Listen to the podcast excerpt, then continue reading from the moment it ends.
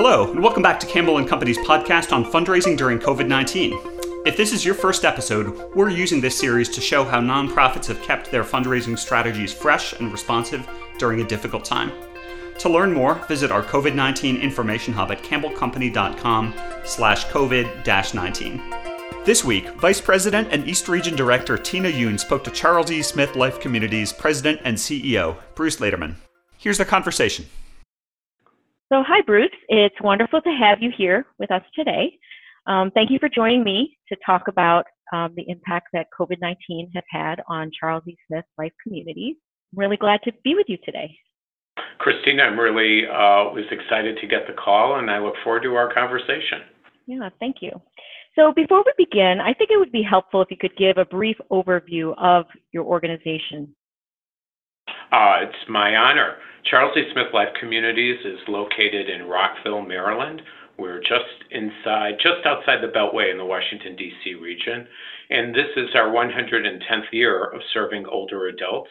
On our 38 acre campus, we provide life experiences and provide quality of care to approximately 1,100 older adults living in one of six residences on our campus. Our best known service line is Hebrew Home of Greater Washington, which is actually the largest skilled nursing center in the state of Maryland and also um, um, is the location of our post acute care center for those older adults who are discharged from hospital but not quite ready to return home yet. And in addition to Hebrew Home, we also offer independent living on our campus in two 250 unit apartment buildings, Ring House and Revitz House, and we also provide assisted living um, services at Landow House with memory care in the adjoining Cohen Rosen House. Great, thank you so much. And um, I think uh, it would be great if you could share with us a little bit about how COVID 19 has impacted your residents and your community. Well, I think like many other elder care providers, um, although we all had our pandemic response plans, what we quickly learned is that when you've seen one pandemic, you've seen one pandemic. and for us, and I think for the entire industry, um, the, the, the, the word that comes to mind um, that was most critical in our response was resilience. Mm. Um, we needed to anticipate, we needed to prepare, and then we needed to respond. And our team is composed of over nine, about 950 team members. And I should also mention, as a nonprofit, we have a very engaged board of lay leaders as well. And so all of us working together, um, staying on the same page, displaying that resilience, um, allowed us to rededicate ourselves to our mission. That's great. Yeah. And I see that um, you've been very transparent about the COVID cases amongst your staff and your residents um, located on your website. And that's been an important part of your being able to stay in communication with a lot of the families and your donors as well. No question. Obviously, we've had occurrences of COVID on campus, so the impact has really been tremendous, obviously, on our residents and all of our customers, their families mm-hmm. and friends included the isolation that was required and is still required due to social distancing and new infection control protocols um, has really been disorienting for our families, for our residents, and quite frankly, for our team members as well. Like that. Yeah, and I was wondering how the pandemic has impacted your fundraising efforts as well during this time. It did create an opportunity for us to go to our donors who already knew us and to um, remind them of our importance to the community. And certainly, our transparency allowed our donors and the entire larger community to be aware of the impact of COVID on our campus. And so it, it definitely um, created an opportunity for us to have some distinct mailings referencing COVID 19. Certainly, our major gifts officer and myself contacted our major donors and remained in contact. Mm. Also, creating opportunities through video conferencing to stay in contact or begin new conversations with those donors who are engaged but not quite at the major donor level, but really um, needed an opportunity, or appreciated rather, an opportunity to hear from me, to hear from our chief medical officer, to understand how we were responding, to help inform their idea of COVID's impact mm-hmm. on older adults in the U.S. So, how have your donors responded to some of this outreach? Have you been seeing that they've been quite receptive? Have they been lamenting the fact that they aren't able to come to your facility and walk around and take a look and see the work in action? How has that transpired for you? You know, it's been interesting. We we have had some uh, specific responses from our donors with regards to COVID-19.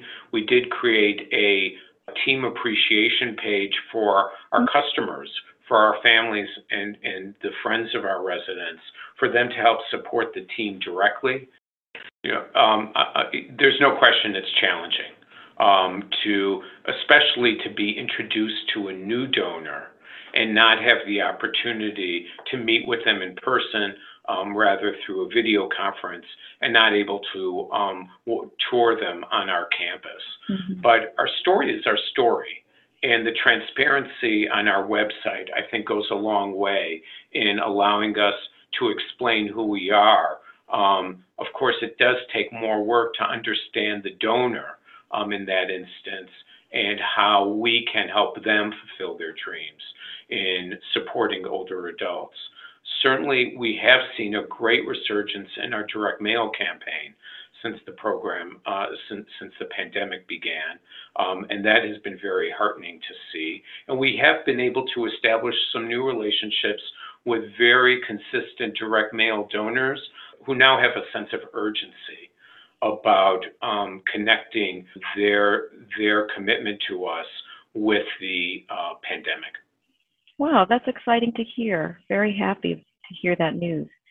And I know that you typically run the Guardian campaign towards year end, which is an opportunity for you to raise your annual operating support, and that it involves a large cadre of volunteers who do outreach to your community members and to donors and remind them about the campaign and secure that year end support, which I know is critical to your programming. And I was wondering, how are you planning on running that campaign this year and what are you expecting? We are fortunate in that this is the 61st year of our Guardian campaign. Mm-hmm. And approximately 15 years ago, we eliminated our major donor event to rely solely on the Guardian campaign. So, unlike many other nonprofits, we didn't have to worry about moving to a virtual event for our major annual campaign event. Conversations are held one by one. Now they're being held by Zoom meeting and not over a cup of coffee. I think that's been an interesting hurdle to overcome, but not one that is too high of a burden for mm-hmm. us to be able to break through. And again, going back to the operational side, we have a great story to tell.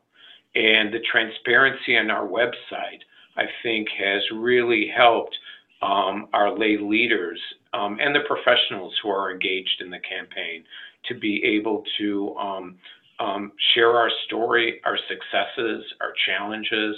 Um, I anticipate that we will do well this year with the campaign. That's great. Very exciting to hear. And I was wondering um, when you think about your staff and the residents and everybody that's part of the Charles E. Smith Life community, you know, this pandemic is stretching on longer than any of us could have anticipated or would want. Just wondering about how do you keep morale up amongst your whole community and keep people excited about the future and the work that you're doing and keep everyone motivated to keep working hard day in and day out as hard as hard as it is early on, we we focused all of our strength on um, on identifying and, and communicating. The highest priority was the safety and well-being of those we serve and our team, and that mantra um, is still very much in place and very much receiving continued laser focus. So over the length of the pandemic, and of course, unfortunately, we don't know when this when circumstances will significantly change, it really has been the responsibility of our key leadership to constantly communicate that mantra and we have deployed a lot of tools to support that.